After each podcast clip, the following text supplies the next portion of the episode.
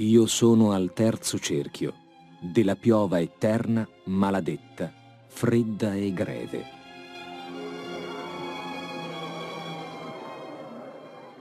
Circondato da urla e lamenti, Dante percorre il terzo cerchio, battuto da pioggia, grandine e neve, che rendono fetido il terreno fangoso.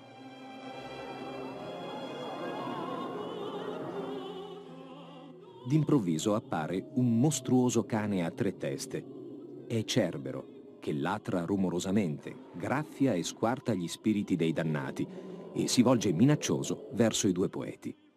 Il custode infernale della mitologia classica assume tratti demoniaci tipicamente medievali.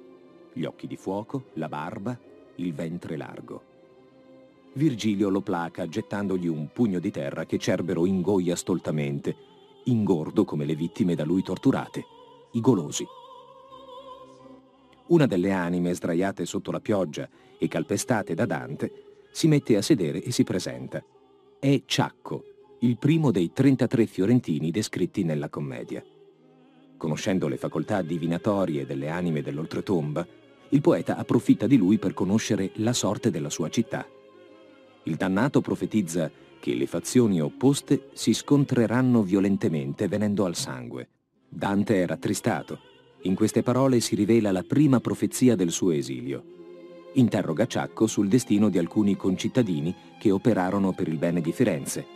Farinata degli Uberti, il Tegghiaio, Jacopo Rusticucci, Arrigo Fifanti e Mosca de Lamberti.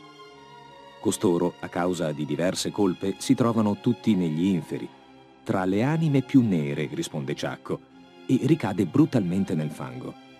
Il tema politico è al centro del sesto canto dell'inferno, e così accadrà anche nelle altre cantiche. Il destino dei fiorentini illustri dimostra che le virtù politiche da sole non portano alla salvezza eterna. Piuttosto si evidenzia il danno dei vizi dominanti, superbia, invidia e avarizia, e la mancanza di figure moralmente degne.